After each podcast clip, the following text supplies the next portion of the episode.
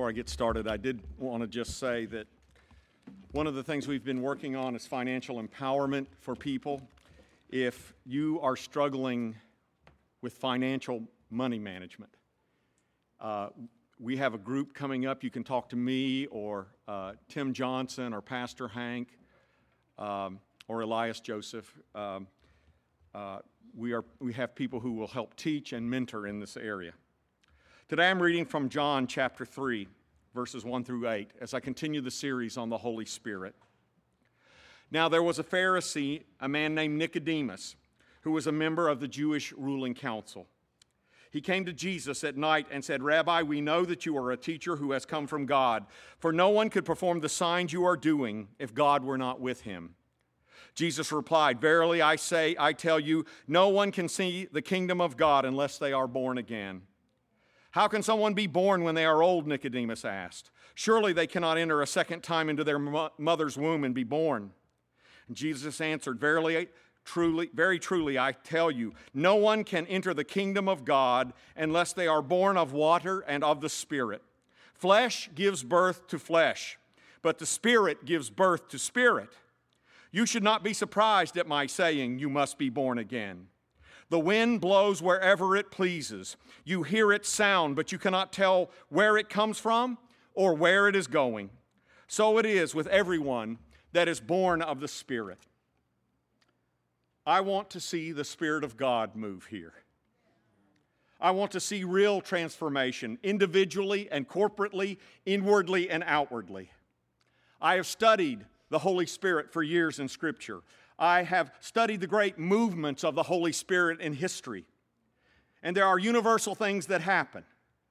There are uniqueness to every great movement of the Holy Spirit. Every movement of the Holy Spirit is somewhat different because of culture and things going on around. But certain things happen again and again. And at the heart of everything that happens is this if you want to know when the Holy Spirit is moving, there is a sense of the transcendence and greatness of God in your midst. It's not just that you see the beauty of God, that beauty is right here, right now.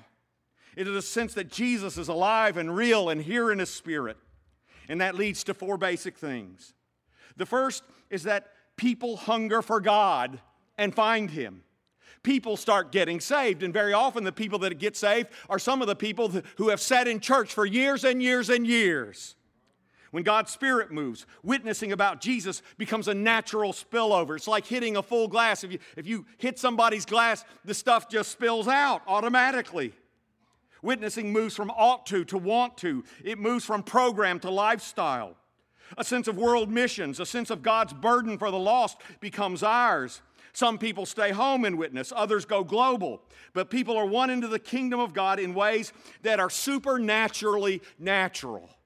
Part of the problem we have with witnessing is so often it is so program driven as opposed to spirit driven. It is flesh driven as opposed to spirit driven that it comes across and feels to everybody involved totally unnatural. And that's because it is totally unnatural. When the spirit moves, witnessing is natural. A second major thing that happens, and these are not in chronological order or in the order of importance is that people see themselves in the light of a transcendent God in our midst. We see Jesus for who he is, and then we begin to see ourselves for who we are.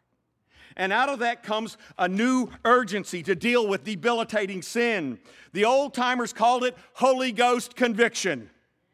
When the Holy Spirit convicts, people become not condemned over their sins, but brokenhearted over their sins.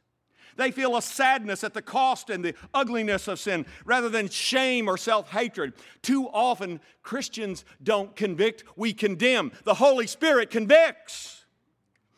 People start to be repulsed by sin's ugliness. Sin becomes like listening to a tone deaf person sing a solo a half octave off for all four verses. I have sat through that. I went, if that's sin, I want no part of it. We see sin from Christ's point of view. We see it as some sort of leech sucking the life out of us. The feeling becomes get it off. There are no more mixed feelings when the Spirit moves, no more double mindedness about the things that hurt us, hurt each other, hurt God. Do temptations remain? Of course they do. They always will. Will addictions have to be fought? For most people, absolutely. But when the Spirit is moving, sin is no longer seen as some sort of cuddly pet to be played with. There's no more double mindedness towards it. A third thing that happens when the Spirit moves is social change. Transformation does not remain just a private affair, just me and Jesus in a phone booth. Remember a phone booth? The compassion of Christ compels us to help the least of these, as well as reach out to the lost. Injustices are no longer tolerated by the church like they are now. Hungry bellies are no longer seen as just the government's problems. Mistreated persons in prison are seen as our brothers and our sisters. Christ's agenda becomes ours, Christ's heart becomes ours. And the fourth and most central aspect of the Holy Spirit moving is that the Spirit takes our eyes off of ourselves and puts them on to Jesus. We focus on His greatness, not our egos. We focus on His will being done on earth as it is in heaven, and less on building our lives around us. We get caught up in His beauty, His goodness, His transcendence. We worship Him because the Spirit makes Christ the center of all things instead of us the center of all things. Worship becomes alive when the Spirit is moving because the Spirit has been sent to ignite our hearts in worship for Christ. He's meant to show us Christ's glory so that we in turn will join with the Spirit and glorify Christ together. He has been sent to make Christ real to us.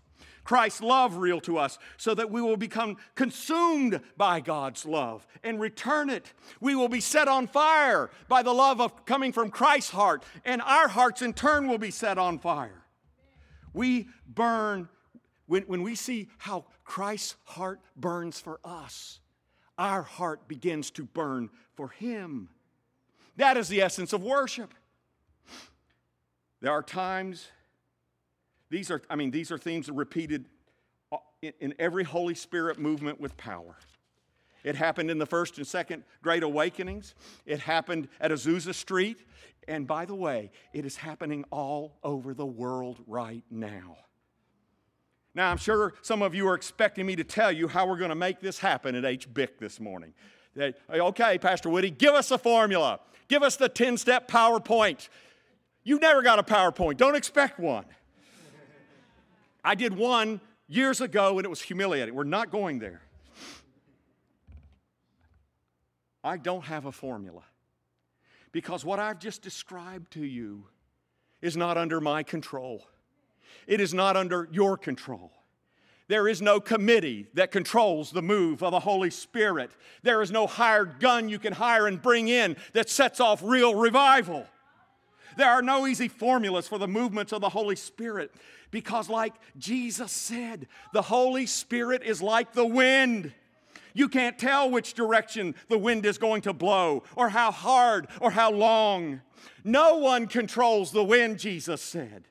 There is no one for one cause and effect strategy that I can tell you this morning to make the Spirit move. We can't push buttons to make God do anything. God reveals Himself when He chooses and how He chooses. I can't say if 10 people would pray for 10 hours a day for the next week, then this and this and this will happen. There is no one to one causality like that. Why? Because God is sovereign. He decides what He's going to do. We don't set His agenda, He's supposed to set ours. He knows what His agenda is. Jesus is not a genie in a bottle whose lamp we rub and he comes up and does our bidding for us. He's not a computer program who produces what we want. As I said before, we are not in control. The wind blows where it wants to, Jesus said. But please, please hear this. The wind does blow a lot, all over the place. And we are called to hold up ourselves and let the wind take us. We can learn to sail on the winds of the Spirit. We can learn to listen. We can learn to receive what the Spirit is up to. The implications of this are staggering. If what I've said is so, it means that the main goal of life is to intersect with the God who is with us right here and right now. It is to discover who He is and how He works. It is learn, to learn how to interact with Him and discover how He is moving in our hearts and in our lives and in our church. God's Spirit is like the wind, Jesus said. The wind cannot be seen, but you sure can feel it, can't you? The wind cannot be seen, but its power is easily observed, isn't it? You watch these Weather Channel shows where the trees are bent over in half. The wind is powerful. And the wind can be, to some degree, discerned its direction, its speed, its temperature.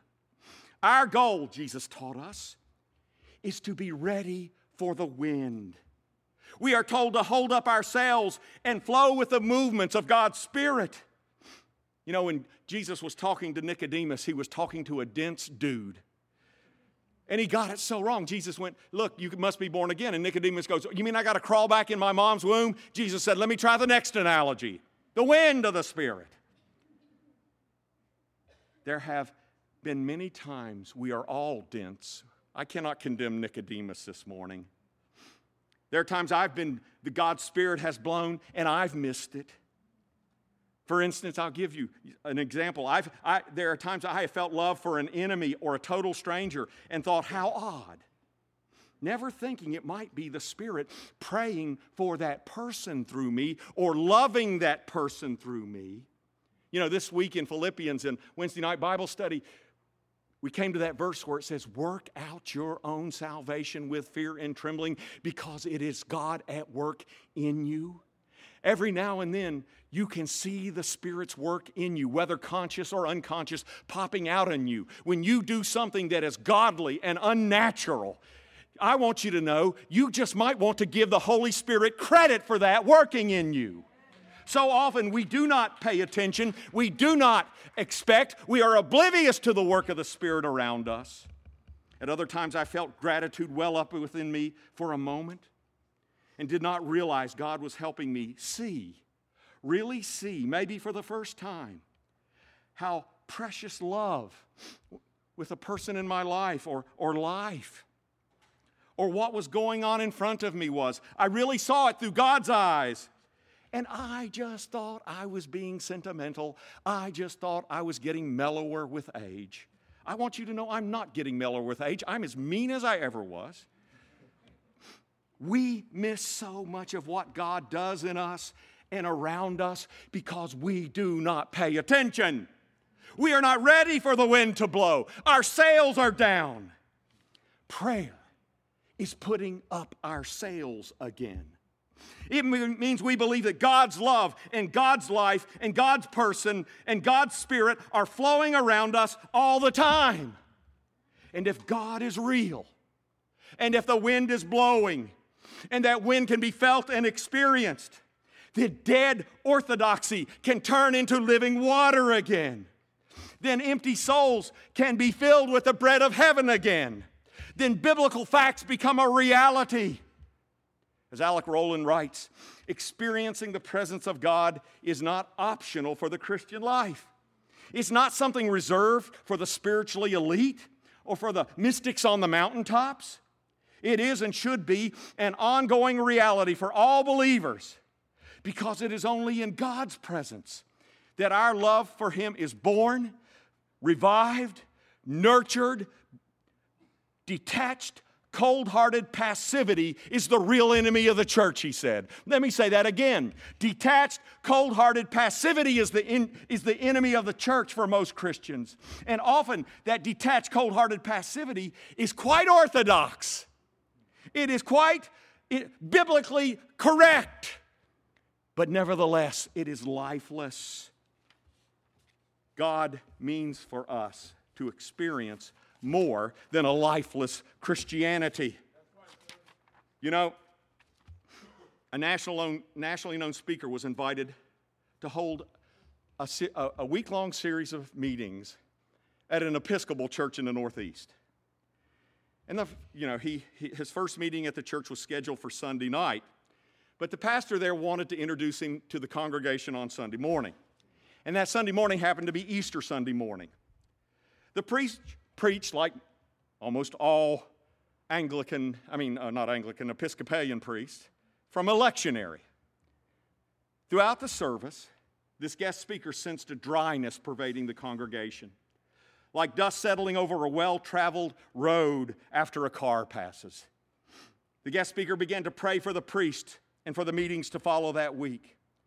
And as he was praying, the Holy Spirit spoke to this guest preacher, and he said, Watch, I'm about to pour out my spirit on this priest. And I'm sure the feelings of the guest speaker was make it quick. This is killing me. At that point in the sermon, the priest was reading from Luke 24. He is not here, he is risen. And after he read the line, the priest stopped as if stunned. He looked puzzled and he took a longer than normal breath. The evangelist noticed that the priest, who up to this point had been standing absolutely motionless behind the pulpit, he actually began to tap his right toe. Victory was coming. Oh boy, here it comes, the guests thought. The priest reread the text. He is not here, he is risen. And at that very moment, it appeared to the guest speaker as if the text moved from reason to experience, from the priest's head to the priest's heart. The priest stepped away from the pulpit with a look of surprise on his face. He looked out at the congregation and repeated, He is not here. He is risen. He's not here. He's risen, as if he had heard it for the first time or experienced it for the first time. The priest kept saying it louder than the congregation had ever heard him speak it from the pulpit. And at this point, the priest grabbed a fistful of his robes in each hand and began pacing back and forth across the platform. By the way, that's why I don't need a robe. I just flail about. I don't need it hindering me. Plus, I, you know, I've got the figure for, never mind. The, uh, but he kept pacing back and forth and he just kept shouting he is here. He is not here. He is risen. He is risen. The priest was fully in control. And yet, what was happening caught the priest and the parish by surprise. But it wasn't chaotic. He sim- this priest simply gripped anew in his heart by the power, was, was gripped anew in his heart by the power and depth of the truth he was reading. The truth welled up with a wild, wildness he had not felt in years, if ever. And just then, the presence of God swept through the normally stoic congregation, and the congregation jumped to their feet. Some wept, some prayed out loud, some lifted their hands. Everyone began to worship. And I must remind you, this happened in an Episcopalian church. Now, you know, Episcopalians do not raise their hands and weep and cry. listen in charismatic Episcopal, but this was the regular brand.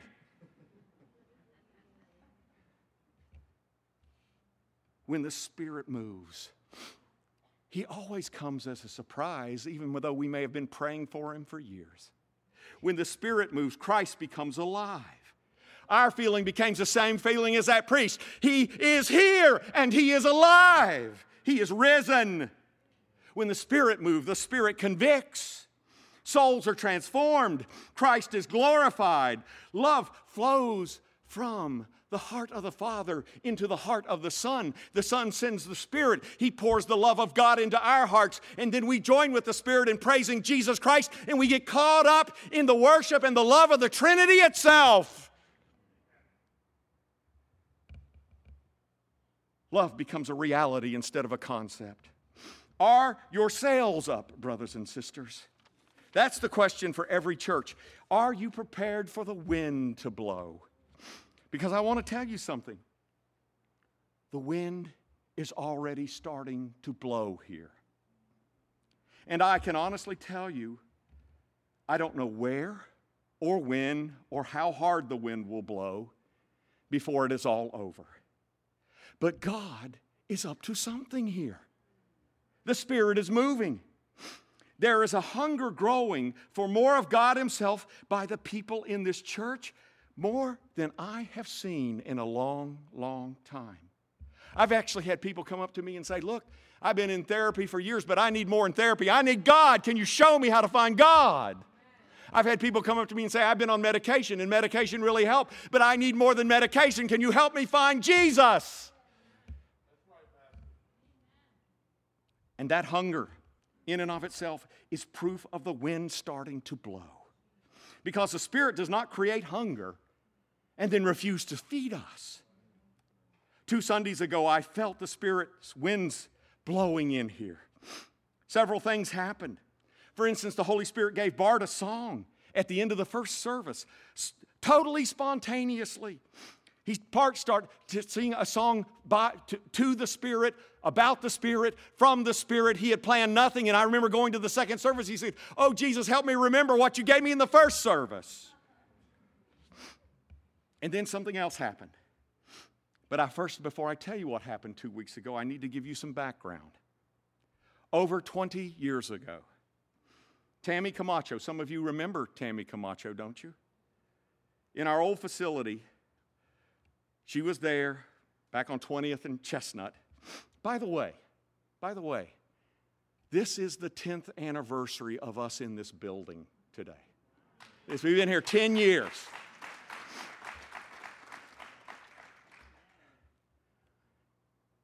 We're 10 years, never mind.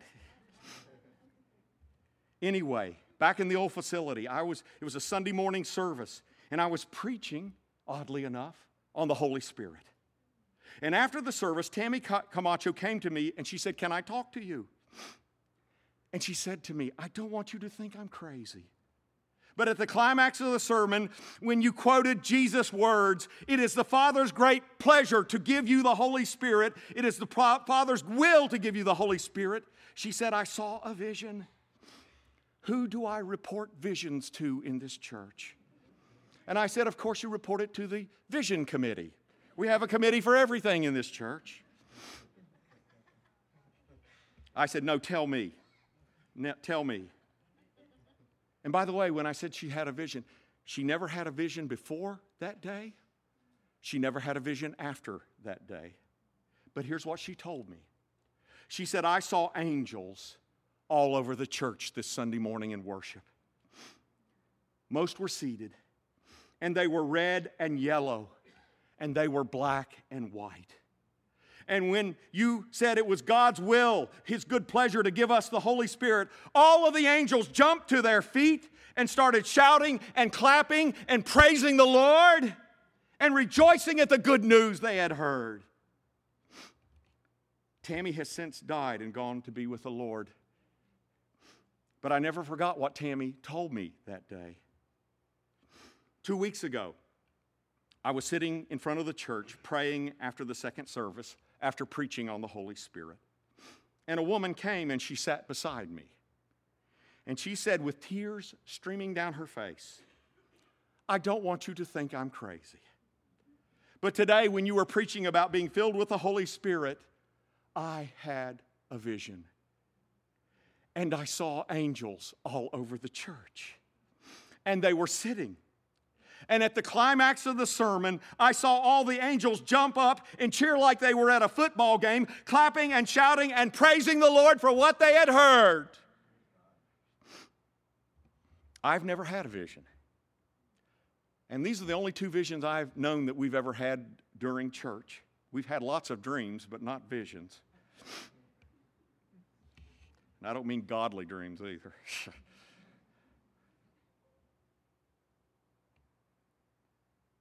But both of these women saw angels at the Harrisburg Brethren in Christ Church bear witness to the fact that God wants to give us the Holy Spirit in fullness. Both of these women, through their visions, bear witness to the fact that the angels are rejoicing at what God wants to do here. It is time to believe, I think, and expect it is time to pray. It is time to hold up our sails. It is time to rejoice at what the angels are rejoicing at. It is time to believe at what the angels believe is coming. In the days and the weeks and the months to come, I don't know what's going to happen because, as I told you before, I'm not in charge.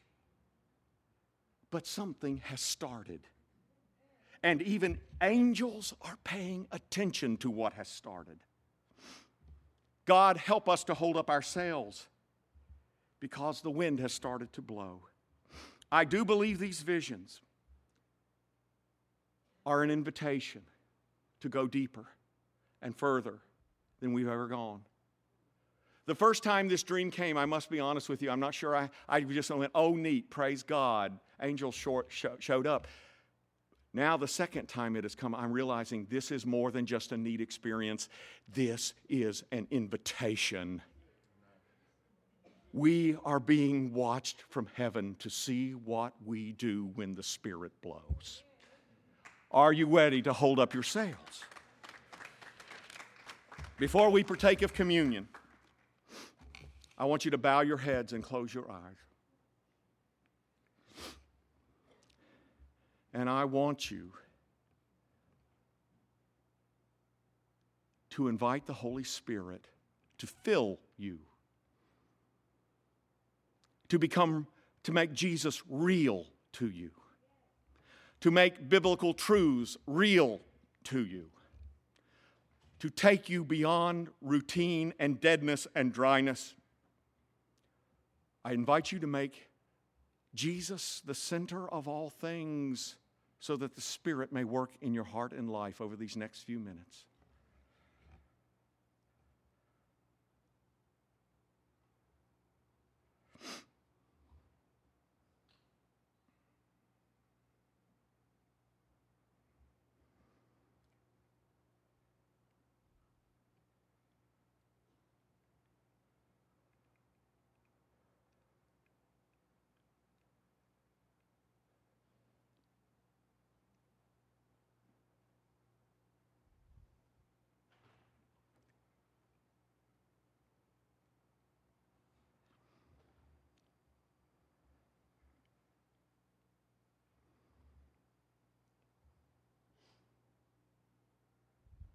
Jesus, move among us. Spirit, reveal Christ to us.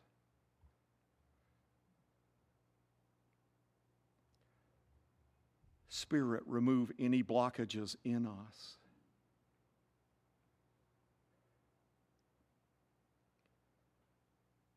Spirit, pour the love of Jesus straight into our hearts and help us worship.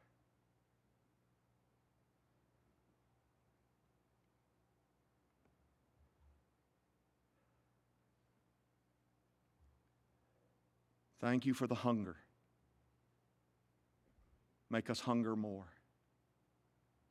Thank you for the thirst. Make us thirstier. Fill us. Fill us till we want no more.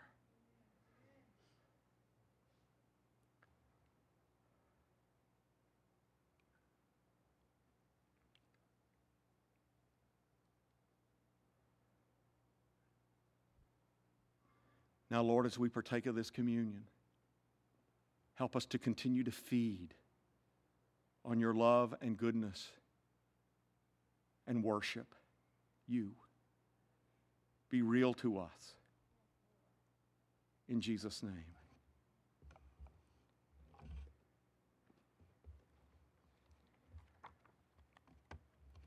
We now invite you to come to this table, not because you must, but because you may come to testify not that you are perfect, but that you sincerely love our Lord Jesus Christ and desire to be his true disciple. Come not because you are strong, but because you are weak, not because you have any claim on heaven's rewards, but because in your frailty you stand in constant need of heaven's mercy and help. Now that the supper of the Lord is spread before you, lift your minds and hearts above all fears and cares. Come, Holy Spirit. Let this bread and this cup be to you the witness of the grace of our Lord Jesus Christ, the love of God, and the communion of the Holy Spirit. Today we're going to partake of communion in our seats. If you uh, are a lover of Jesus, you do not have to be a member of this church or of this denomination to partake of communion. We also ask that you hold the cup and the bread until we all can partake together. And finally, if you are allergic, if you need gluten free, there are little packets, in, in, the bread is in little packets, plastic packets that says gluten free. Again, make this a time where you are feeding, okay? Not because this is what the cup and the bread stand for. It stands for the communion with Jesus, the communion through the Spirit, the communion with the Father. We are called, it is symbolically saying, Come and feed. Please let the Spirit feed you.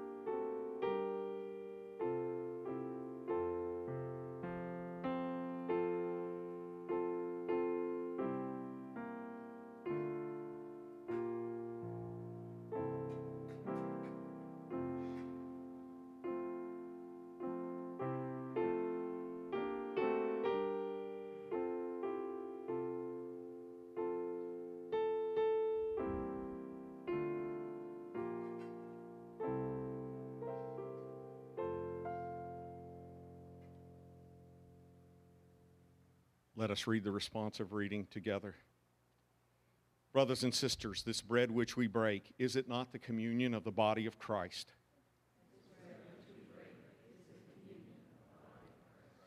Take and eat this bread, remembering that he was born to be our Savior. He was wounded for our transgressions, He was bruised for our iniquities. Feed on Him in your heart and be thankful.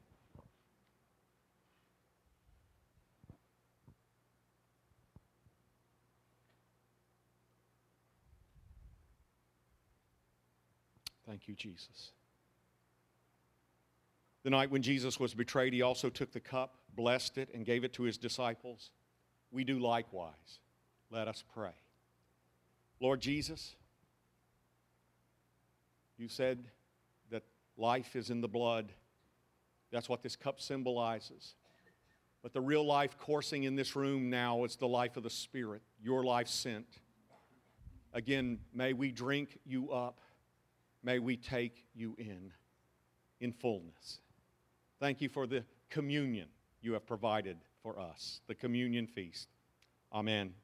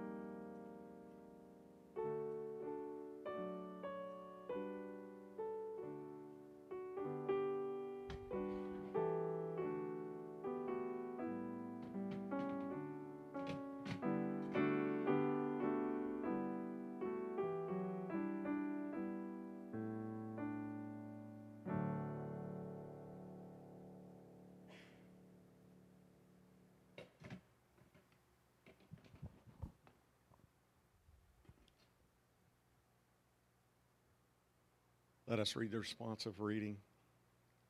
Brothers and sisters, this cup of blessing which we bless, is it not the communion of the blood of Christ?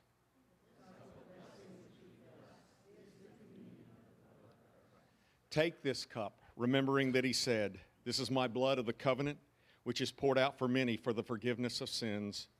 Drink of it together and be thankful.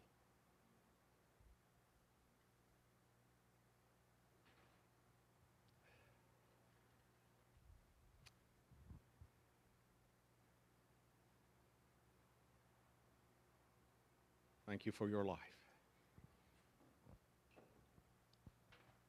I'd like the worship team to come forward.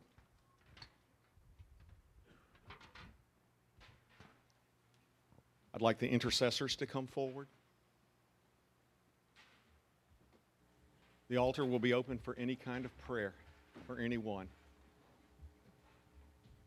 We're going to worship God. Again, I told the first service after the last song and benediction, you are welcome to stay and pray. If you feel like the Spirit is dealing with you, or you can go to the prayer room and pray, or you can ask someone to pray with you. But we uh, do not want to artificially cut off in any way what the Spirit is doing. So if you will please stand, and we will worship, and the altar is now open.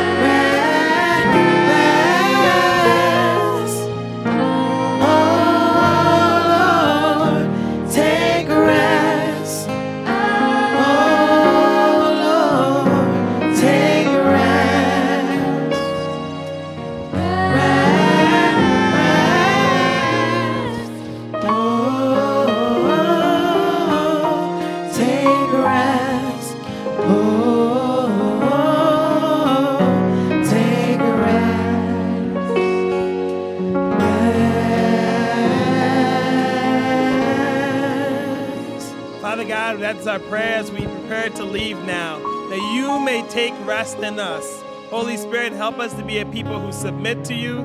Help us to be a people who live by you, who are transformed by you. And we thank you this morning that the wind is blowing, Lord. Help us to open our eyes to see. Help us to open our hearts to see. Help us open our lives to see where the Spirit is going and help us be humble enough to join you in the work of making the kingdom come. Lord, bless us as we leave and help us to be a blessing for your kingdom. In your holy and precious name, amen. God bless you all.